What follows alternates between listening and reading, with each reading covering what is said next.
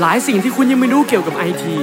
หลายข้อสงสัยที่คุณนั้นยังไม่รู้ดี พร้อมทั้งสาระความรู้ต่างๆ ที่น่าสนใจในโลกของเทคโนโลยี พวกเราพร้อมที่จะช่วยกันหาคำตอบให้กับคุณทั้งหมดในรายการเนื้อช็อคพอดแคสต์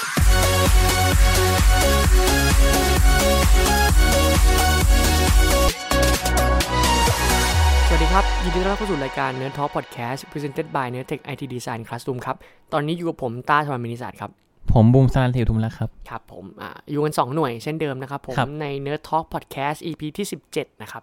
อ่าอ่าคอนเทนต์ที่จะพูดในวันนี้ก็เป็นอีกหนึ่งสิ่งสำคัญเลยเนาะสำหรับถ้าพูดถึงเรื่องของการพัฒนาโปรแกรมเนาะครับอ่าใน EP ก่อนๆที่เราเคยพูดกันเนี่ย เราเคยพูดไปถึงเรื่องของอ่า HTML framework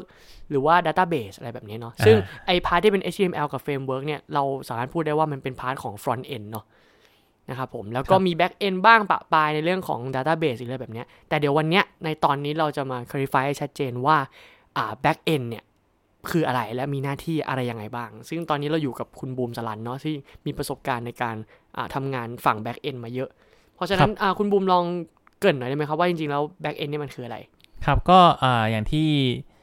ได้เกรินไปใน EP ที่ 9 เนอะเกี่ยวกับเรื่องของ Database ใช่ไหมครับครับซึ่งผมจะบอกว่าตัว Backend เนี่ยก็คือมีความเกี่ยวข้องตรงๆเลยกับ Database นะครับ เพราะว่าถ้าหากว่าเรามอง Frontend เนี่ยเป็นเว็บไซต์ที่เราสามารถมองเห็นได้ หรือว่าเป็นแอปพลิเคชันที่เราเช่าไปใช้งานใช่ไหมครับ Backend เนี่ยก็คือ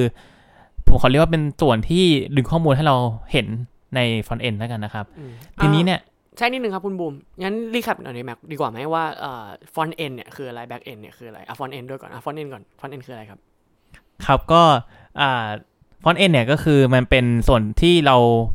อ่าผมขอเรียกว่าผู้ใช้งานเนี่ยสามารถมองเห็นได้โดยตรงนะครับอย่างเช่น เราเข้าเว็บไซต์เว็บไซต์หนึ่งเนี่ยเราเข้าไป Facebook เราเห็นเป็นแถบ banner สีน้ำเงินใช่ไหมครับอะไรอย่างนั้น หรือว่าเราจะคลิกปุ่มหนึ่งเนี่ยได้ปุ่มนั้นเนี่ยมันเขียนว่าอ่ากดยืนยันหรือว่ากดอ่าส่งออกอะไรเงี้ยครับมันก็ประมาณว่าเป็นสิ่งที่เราสามารถมองเห็น แล้วก็สามารถ interact กับมันได้ หรือว่าเราคลิกมันได้ หรือว่าเราสามารถอ่า copy มันได้อะไรเงี้ยนะครับนั่นคือส่วนของ front end ส่วน ที่เราจะคุยกันวันนี้คือในเรื่องของ back end นะครับ โดยที่การที่เราเนี่ยสามารถคลิกยืนยันปุ๊บ แล้วเราสามารถไปยังหน้าถัดไป หรือว่าเราต้องการที่จะทำฟังก์ชันอะไรบางอย่างในเว็บไซต์หรือแอปพลิเคชันเนี่ยแน่นอนว่าเรามีแค่ back, front end ไม่ได้เราต้องมี back end ด้วยนะครับครับผมทีนี้เนี่ยอ่าขอเกริ่นก่อนว่าใน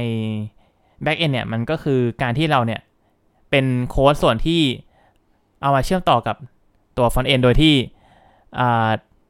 ขอเรียกว่าเป็นการเตรียมข้อมูลให้กับ front end ในการเอาไปแสดงให้กับผู้ใช้งานแล้วกันนะครับอืมทีนี้ทีนี้เนี่ย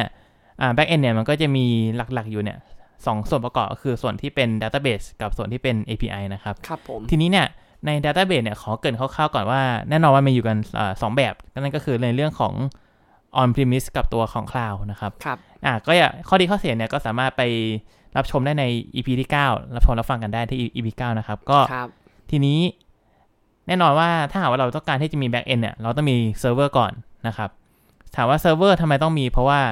ไม่ว่าจะเป็นแอปพลิเคชันไหนหรือว่าเว็บไซต์ไหนเนี่ย แน่นอนว่ามันเราก็ต้องมีเซิร์ฟเวอร์ในการรับส่งข้อมูลอยู่แล้วนะครับอืมอ่าทีนี้ก็อ่าเซิร์ฟเวอร์ก็จะมีด้วยกันอยู่ 2 ประเภทเหมือนกัน ก็คือเป็นเซิร์ฟเวอร์ on premise กับ on cloud นะครับ ก็จะคล้ายๆกับ database เลยข้อดีข้อเสียก็จะคล้ายๆกันนะครับอืม on premise เนี่ยก็อย่างที่เรารู้กันว่ามันก็ เราเราสามารถ full control ได้ สามารถปรับแต่งหรือว่าให้สิทธิ์ตามที่อ่าเราต้องการได้ แล้วก็เรื่องของ scale เราสามารถเซตได้ว่าความเร็วประมาณเท่าไหนหรือว่าใครเนี่ยมีมีสิทธิ์ประมาณไหนอะไรอย่างเงี้ยครับ แต่ว่าถ้าเกิดเป็น on cloud เนี่ยแน่นอนว่าข้อเสียของมันก็คือเราไป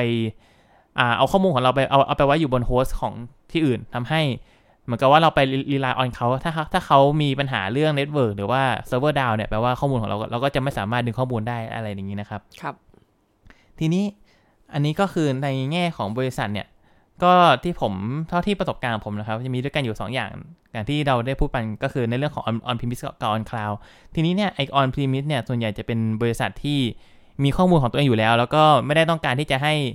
access ได้หลาย ๆ ที่พร้อมกัน เพราะว่า on cloud เนี่ยก็คือไม่ว่าเราอยู่ที่ไหนเราสามารถเห็นข้อมูลได้นะครับ แต่ว่าถ้า on premise เนี่ยเราเราจำเป็นที่จะต้องอยู่ใน network เดียวกันกับของบริษัทเท่านั้นอืมนั่นหมายความว่า ถ้าเราอยู่ที่บริษัทนั้น แล้วเขามีบริษัทนั้นเนี่ยมีเป็น Wi-Fi ของบริษัทของของตัวเอง เราสามารถเชื่อมต่อข้อมูลได้ เฉพาะเครื่องที่ต่อ Wi-Fi ของบริษัทเท่านั้นนะครับอืมครับอ่าผมนั่นก็จะเป็นข้อดีข้อเสียที่แตกต่างกัน ทีนี้ พอเรามีเซิร์ฟเวอร์พร้อมแล้วใช่ไหมครับ เราก็จะมีส่วนที่เรียกว่า API นะครับอืมอันนี้น่าสนใจอ่าเรื่อง API ครับ อันนี้ก็ผมเชื่อว่าหลาย ๆ คนคงจะได้ยินกันมาแล้วนะครับว่า API เนี่ย ได้ยินกันบ่อยเลยว่า API ใช้ API เว็บ API คืออะไรนะครับ ครับผม ก็ API เนี่ยมันย่อมาจาก Application Programming Interface นะครับ ซึ่งหน้าที่ของมันเนี่ยก็คือทำการช่วยให้เราเนี่ยเข้าถึงข้อมูลต่าง ๆ ได้ง่ายขึ้น ถ้าถ้าเรามองว่า Front End กับ Back End เนี่ยมันคุยกันมันเชื่อมต่อกันใช่ไหมครับครับ API เนี่ยมันเป็นตัวกลางที่ทำให้2ส่วนเนี้ยมันคุยกันง่ายขึ้นอืมโดย API เนี่ย มันก็มีหลากหลายอยู่หลายอย่างนะครับ ก็จะมี Web API มี Operating System API นะครับ มี Remote API หรือว่า Framework API ต่างๆ ซึ่งผมขอไม่ลงรายเอ่อไม่ลงรายละเอียดในส่วนเหล่านี้นะครับ แต่ว่าจะให้ทุกคนเนี่ยเข้าใจว่า API เนี่ยมันคืออะไรนะครับ ทีนี้อย่างที่ผมเกรินไปว่า API เนี่ยมันคือตัวกลางแล้วทำให้มันคุยกันง่ายขึ้น ข้อดีของมันเนี่ยมีอีกหลายอย่างนะครับ อย่างเช่นอ่า ปัจจุบันเนี่ยเรามีเรื่องของโมบายแบงกิ้งใช่ไหมครับครับผมในการจ่ายเงินออนไลน์เนี่ยเว็บไซต์หลายเว็บไซต์ต่างๆเนี่ยก็คือใช้ API ในเรื่องของการจ่ายเงินนะครับอย่างเช่นอ่าเราไปซื้อของออนไลน์ใช่ไหมครับแล้วเราต้องการที่จะจ่ายเงินด้วย อาจจะจ่ายเงินด้วยบัตรเครดิต หรือว่าจ่ายเงินด้วยโมบายแบงกิ้งต่างๆ แน่นอนว่าเว็บไซต์เหล่านั้นเนี่ยก็ต้องมี API ที่ให้เว็บเว็บของเขาเนี่ยต่อกับธนาคารได้อืมนะครับ ซึ่งมันก็มองเป็นอะสะพานที่ทำให้มันคุยกันรู้เรื่องได้เร็วขึ้นนะครับ ทีนี้ ส่วนต่อไปก็คือในเรื่องของหน้าที่หลักๆของ Back End บ้างดีกว่าเนาะใน Back End เนี่ยแน่นอนว่าเราก็ได้ยินกันหลาย ๆ หลาย ๆ อาชีพ อย่างเช่น Back End Developer Back End อ่า Back End DevOps หรือว่าที่จะเป็นอ่าในเรื่องของ Back End Back End Designer อะไรอย่างเงี้ยนะครับ ซึ่งคาว่า Back End ต่าง ๆ เนี่ยอย่างที่บอกกันไปว่ามันจะมีในเรื่องของ API กับ Database เป็นหลัก 2 อย่างนี้นะครับ ถ้าหากว่าใครที่ไม่ชอบที่จะ อ่าทำในเรื่องของการ development หน้าบ้าน อย่างเช่น เราต้องมาดูว่าไอคอนต้องวางตรงไหน ต้องวางธีมแบบไหนคนถึงจะชอบ หรือว่าเราต้องวางปุ่มตำแหน่งไหนอะไรเงี้ยนะครับ ก็ลองมาดูลองมารับฟังว่า back end เนี่ยหน้าหน้าที่เป็นยังไง เราอาจจะสนใจในอ่าสายงานเหล่านี้ได้ก็ได้นะครับอืมทีนี้อ่า back end เนี่ยหน้าที่ของมันเลยก็คืออย่างที่บอกไปว่าทำยังไงทำยังไงก็ได้ให้หน้าบ้านเนี่ยสามารถดึงข้อมูลที่ถูกต้องไปแสดงให้กับผู้ใช้งานได้นะครับ ทีนี้เนี่ยคำว่าดึงข้อมูลที่ถูกต้องนั่นก็คือดึงข้อมูลจาก database ไปให้หน้าบ้านแสดงให้ถูกต้องได้นะครับ ทีนี้มันมีส่วนสำคัญก็คือ การที่เราจะเขียนโค้ดให้ดึงข้อมูล ไปให้ผู้ใช้งานเห็นและถูกต้องได้ โดยที่ไม่มี bug หรือว่าไม่มี error อะไรเลยเนี่ย ก็คือส่วนที่ยากของ backend เพราะว่าหน้าบ้านเนี่ยแน่นอนว่าอย่างที่เราได้ฟังกันไปใน EP ก่อนๆจะมีเรื่องของ HTML จะมีเรื่องของ framework ต่าง ๆ ที่ใช้แตกต่างกันไป นั่นหมายความว่าหลังบ้านเนี่ยเราก็ต้องเขียนโค้ดให้ให้รองรับ หลาย ๆ ภาษาของหน้าบ้านที่ใช้แตกต่างกันได้ด้วยนะครับ เพราะว่าสมมติว่าหน้าบ้านใช้ HTML นะครับ หลังบ้านแล้วเราก็ต้องเขียนให้มันสามารถรองรับ HTML ได้ด้วยอะไรอย่างนี้นะครับ ซึ่ง back end developer ที่เก่ง ๆ เนี่ยเขาจะสามารถเขียนโค้ดของเขาเนี่ยให้สามารถรองรับให้กับหลาย ๆ ภาษาที่หน้าบ้านเนี่ยเขาจะเขียนได้ อย่างเช่น ตอนนี้เนี่ยหน้าบ้านก็อาจจะมีภาษา Vue นะครับ มีเป็นอ่า Angular อะไรอย่างงี้ใช่ไหมครับ แน่นอนว่าหลังบ้านเนี่ยเราก็ต้อง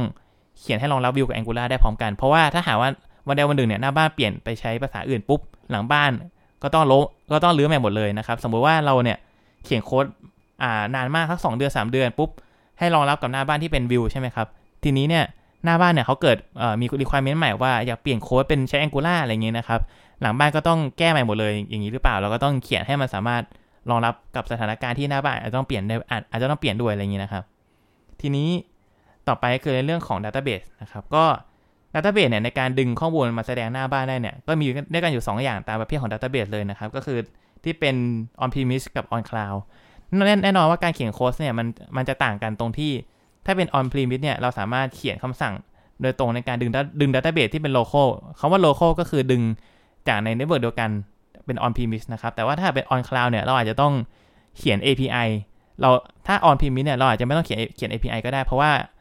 ตัว database กับ server เนี่ยมันมันอยู่ที่เดียวกันใช่ไหมครับ แต่ว่าถ้าเกิดเป็น on cloud เนี่ย มันคือการที่ข้อมูลของเราเนี่ยไปอยู่บนโฮสต์อื่น แต่ว่า server ของเราเนี่ยยังอยู่ที่เดิม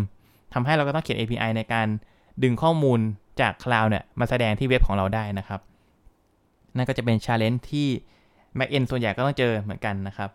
ทีนี้เนี่ย API เนี่ยแน่นอนว่าเรา มันมี 2 อย่างคือเราไปดึงของเขามาใช้งาน อย่างเช่น Mobile Banking ที่ผมได้ยกตัวอย่างไปนะครับ เราก็ต้องอา มีการไปขอใช้สิทธิ์ API ของเขาในการจ่ายเงินดึงข้อมูลมา ซึ่งมันอาจจะมีค่าใช้จ่ายในการหักเปอร์เซ็นต์ไปด้วยในการที่เราจะใช้ mobile อ่าใช้ API ของเขานะครับ แต่ว่าถ้าเกิดว่าเราต้องการที่จะเขียน API ขึ้นมาเอง สมมติว่าเราต้องการที่จะดึงข้อมูลจากเว็บ database ที่เป็น cloud ใช่ไหมครับ เราก็อาจจะต้องมีวิธีอย่างอย่างแรกก็คือดึงใช้ Database ใช้ API ของเขาเอง ในการเอาข้อมูลจากคลาวลงมา วิธีที่ 2 คือการที่เราเขียน API ด้วยตัวเองแล้วก็ สามารถสั่งไว้ว่าเออเราเราต้องการที่จะใช้ API เนี่ยในการดึงข้อมูลส่วนไหนนะครับ อะไรอย่างนั้น ซึ่งหลักๆเลยเนี่ย backend เนี่ยมันจะเป็นการที่เราอาจจะไม่ต้องพะวงในเรื่องของการจัดตำแหน่งหรือว่าในเรื่องของเขาเรียกว่าไม่ต้องครีเอทีฟมากแต่ว่าเราจะต้องมีความถูกต้องอย่างเช่น ถ้าหาว่าหน้าบ้านเนี่ยดึงข้อมูลของเราไป แล้วมันกับมีอักขระที่ผิดพลาดอย่างเช่น ในข้อมูลของเราเนี่ยมันไม่รองรับภาษาไทยนะครับแล้วหน้าบ้านของเราเนี่ยจำเป็นที่จะต้อง สมมติว่าเว็บเราเนี่ยมีฟังก์ชันเปลี่ยนภาษาเนาะเป็นไทยกับภาษาอังกฤษ ทีนี้เนี่ยหลังบ้านเนี่ยเราไม่ได้รองรับว่าถ้าหากว่าหน้าบ้านกดเปลี่ยนภาษาปุ๊บ ปรากฏว่าเว็บไซต์ของเราเนี่ยกลายเป็นภาษาอะไรก็ไม่รู้นะครับ มันก็เราก็ต้องแฮนเดิลปัญหาที่จะเกิดขึ้นเหล่านี้ด้วย อะไรอย่างนี้นะครับครับผมโหได้ความรู้ก็อันนี้มากเลยนะเทคนิคนิดนึงนะครับ ก็จะเทคนิคนิดนึงครับ ก็อันนี้ก็จะพยายามพูดในเชิงที่คนส่วนใหญ่สามารถเห็นภาพตามได้เนอะ ครับครับผมและอย่างนี้สำหรับมือใหม่เนี่ย คุณบุมคิดว่า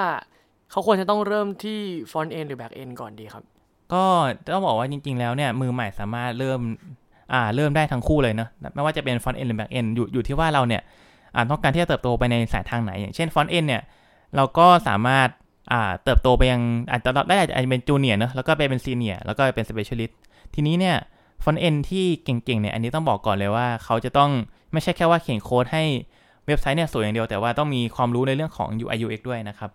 ซึ่ง UI UX เนี่ยนั่นก็คือหมายถึง user interface แล้วก็ user experience นั่นก็คือ เราต้องออกแบบเว็บที่ไม่ใช่แค่สวยอย่างเดียวแต่ว่าต้องเหมาะกับคนที่ใช้งานด้วย อย่างเช่น เราออกแบบเว็บไซต์สำหรับอ่าสำหรับแม่ที่มีเพิ่งมีลูกหรือว่าเป็นเป็นอ่าเป็นเกี่ยวกับเด็กอะไรอย่างงี้ใช่ไหมครับเราก็ต้องไม่ใช่แค่ว่าเว็บสวยๆอย่างเดียวเราก็ต้องเว็บออกแบบเว็บให้มันสามารถเหมาะกับคนที่ทีมที่เออเราต้องการที่จะซื้อของมาให้ลูกอะไรอย่างเงี้ยใช่ไหมครับ ทีนี้เนี่ยมันก็จะมีอีกระดับหนึ่งเข้าไปก็คือในเรื่องของการที่คนที่เก่งๆเนี่ยเขาจะต้องรู้ว่าเว็บไซต์ตรงไอ้หน้าไหนที่คนเขาจะเข้ามาใช้งานเยอะ เราก็ต้องมีฟังก์ชันพิเศษอะไรอย่างนี้ด้วยนะครับ ซึ่งอันนี้เนี่ยมันจะเป็นในเชิงเทคนิคนิดนึงก็คือการที่เราเนี่ยออกแบบมาให้ตรงกับuser ที่ user เขาต้องการแบบว่ากลุ่มกลุ่มลูกกลุ่มกลุ่มคนใช้งานนะครับอะไรอย่างนี้ อืมครับผมสุดท้ายก็แล้วแต่คนเนาะเพราะว่าจริงๆแล้วมันก็มีความแตกต่างกันต่างกันไประหว่าง front end กับ back end ที่คุณบุ๋มชี้แจงไปแล้วก็หรือว่าอาจจะมีเป็นอีกแบบหนึ่งก็คือ full stack developer นะครับ นั่นนั่นก็คือ full stack เนี่ยคือทำทั้งหน้าบ้านแล้วก็หลังบ้านก็คือทั้ง front end แล้วก็ back end เลยนะครับ ซึ่งอันนี้เนี่ยก็จะเป็นอีกหนึ่งเลเวลแต่อันนี้ผมขอแนะนำว่า ถ้าหากว่าเราสามารถเก่งอย่างใดอย่างหนึ่งก่อนปุ๊บเนี่ยแล้วเราค่อยมาดูทีว่าเราเราเนี่ยต้องการที่จะทำสองอย่างพร้อมกันได้เลยไหมเพราะว่า แล้วเวลามีปัญหาแน่นอนแน่นอนว่าถ้าเรามีความรู้สองฝั่ง เราไม่ต้องรอให้สมมติว่าเราทำเป็น front end ใช่ไหมครับแล้วข้อข้อมูลที่ข้อมูลที่เราดึงมาเนี่ยไม่มีปัญหา แล้วเรามีความรู้สองฝั่งเราก็ไม่จำเป็นที่จะต้องรอให้ทางทีม back end เนี่ยมาแก้ให้เราเราก็สามารถแก้เองได้เลย แล้วก็